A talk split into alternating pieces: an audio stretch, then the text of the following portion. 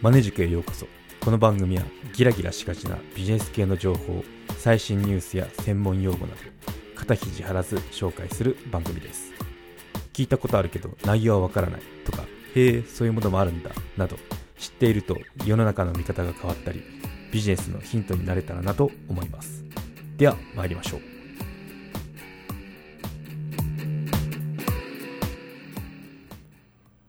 はい今回も前回に引き続き新 NISA について話をしようと思います。まず前回、あのまあ、新 NISA っていう制度が2024年から始まるんですけど、まあ、認知度認知度が低いですよっていうことをお伝えしたところですね。で、あのそうですね、新旧の NISA についてどんな違いがあるの？っていうところから今回話をしようと思いますね。うん。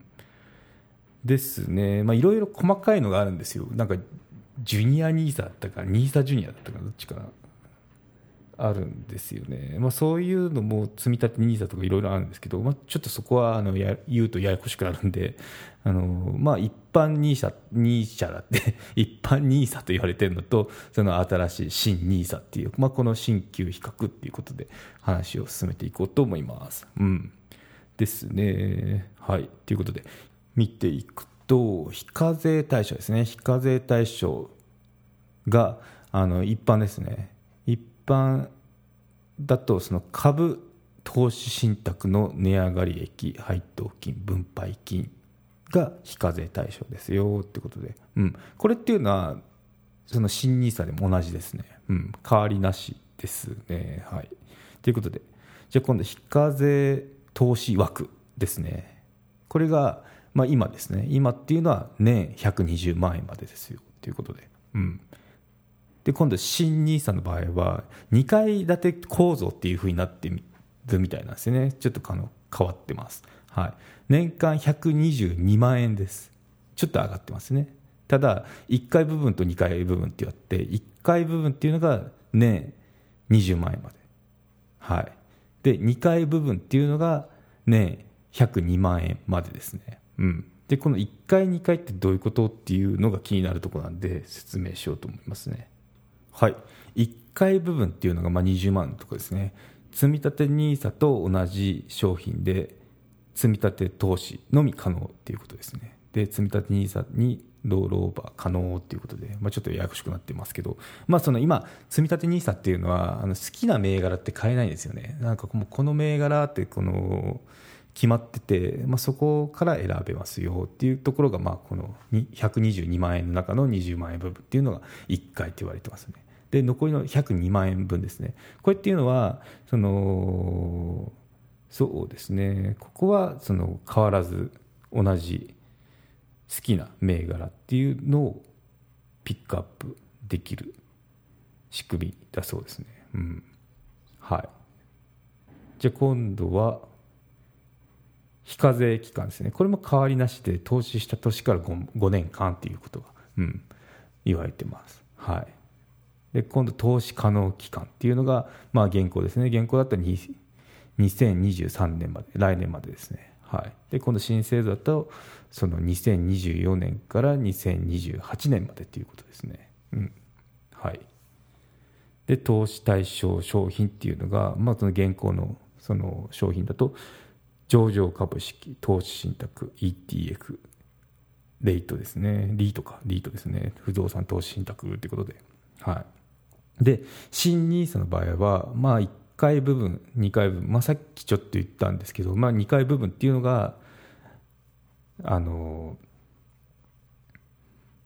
上場株式、投資信託、ETF、D と、まあ、同じですね。ただし、レバレッジを効かした投資信託とか一部の商品を除きますよということで、まあ、なんかこう、あの攻めてる系のやつは あの除かれるみたいですね。そこはちょっと違うかな。その2回部分でも。で、1回部分というのはあの繰り返しになっちゃうんですけど、その積み立て NISA と同じ商品になりますよということで、まあ、その選べる範囲は狭まるんですけど、まあ、そこを選べるのは、今選べるやつはその1回部分で選べますよっていう内容ですね。はい、で今度投資方法。投資方法っていうのは一括購入積み立てっていうのが現行も新しいのも変わりはなし、はい、で出勤に対してもこれは現行と新しい制度同じでいつでも可能ですよ。うん。はい。でそうですね。他の制度との併用制限っていうのが積立 NISA との併用負荷っていうのも変わらないですね新旧。はい。ということでこんな感じです。はい。なのでうん。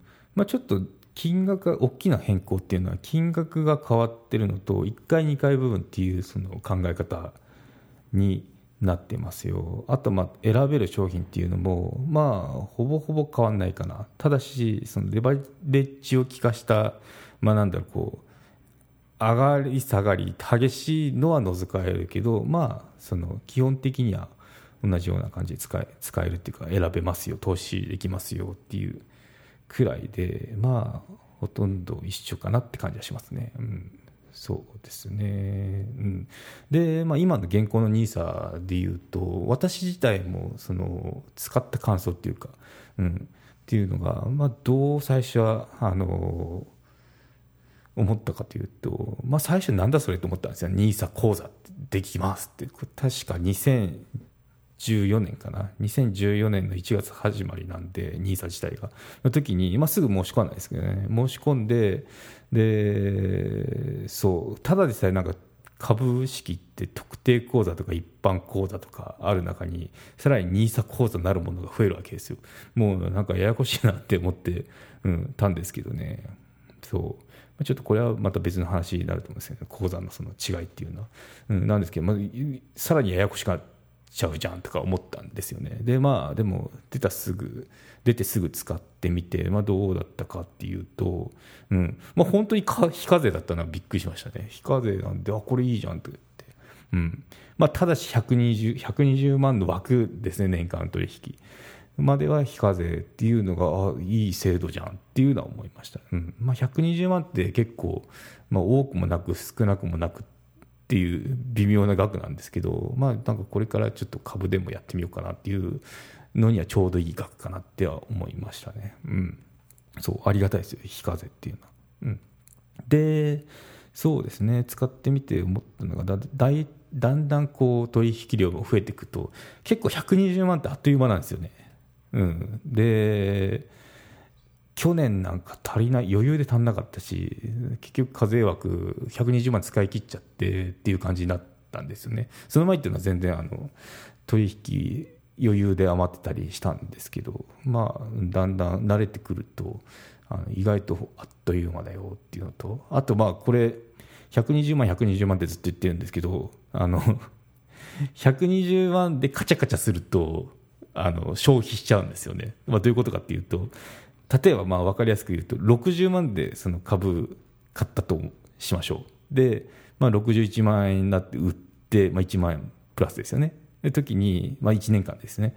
でさらに、まあ、また再投資しようってして60万をの取引をした時にどうなるかっていうともうこれでもうその年は終了ですね、はい、60が2回行われてますね。60で買うっていう行為が。これでも120いっちゃうんで、ここではい終了ですなんです、ね、非課税枠っていうのが。うん、同じ銘柄がでもですね、そう。なので、そこっていうのが、ああ、そうなんだって思います。なんで、これ専門用語で言うとスイッチングっていうらしいですね。うん。で、まあ分かりやすく言うと、カチャカチャすれば、カチャカチャですよ。そう。保有してる金融商品を売却して、別の金融商品を購入することを、で入れ替えることっていうのがですあの正しいスイッチングのあの説明なんですけどね、うん、そうですね。なんでまあそのスイッチングした場合、まあ、カチャカチャした場合はその120万っていうのがどんどん枠を使っちゃいますよということですね、うん、60万だったら2回その同じ銘柄だっても買って売って買って売ってやればもう終わりです。はい。うん。そうですね。で、うんまあ、ここからはちょっとあの私も引っかかった部分であなるほどねって思ったところなんですけど非課税期間最大5年間っていうのがやっとピンときたんですよね。あんまりこう、勉強もしてなかったんですけど、ああそういうことかと思ったんですよ。まあ、どういうことかっていうと、まあなんか5年間いようっていうのはずっと聞いたんですけど、2000、それこそ14年ですね。の時に5年間って言ったのに、今2022年じゃないですか。だだけど、あの、まだ全然、その非課税枠っていうのがあるんですよ。え、これどういうことって、ラッキーじゃんとか思ったわけですよね。そう、こんなレベルですから、私。こんなレベルですからね。で、じゃあ、その、どういうことなのっていうのをちょっとあの、話をしようかなと思いますね。うん。まあ、答えで言うと、あの、一番いいのは金融庁のホームページが一番わかりやすかったですね。うん。ただ、理解するには大変でしたけどね。ああ、なるほど、そうか、みたいな感じだったんですけど、まあなんで、あの、知りたい方はそっちを見たら、あの、リンク貼ってきますんで、見てみてください。で、サブスク会員の方は、ちょっと今から私が説明します。はい、ということで、もしご存じなければ、無料会員の方は、金融庁のホームページにあのリンク貼ってきますので、行ってもらって。で、有料会員の方は、あの、このまま聞いてもらってって感じですね。はい。ということで、あの、もしよろしければ、サブスク会員、あの、募集しますんで、購読検討のほどよろしくお願いします。ということで、無料の会員はここまでとなります。はい、ここまで。マネジク有料チャンネルのご案内をいたします。有料版チャンネルマネジクプレミアムを Apple Podcast で配信中。有料会員はエピソードの前編を聞くことができます。また、有料会員のみのエピソードを用意しております。ご登録して応援いただけると励みになりますので、どうぞよろしくお願いいたします。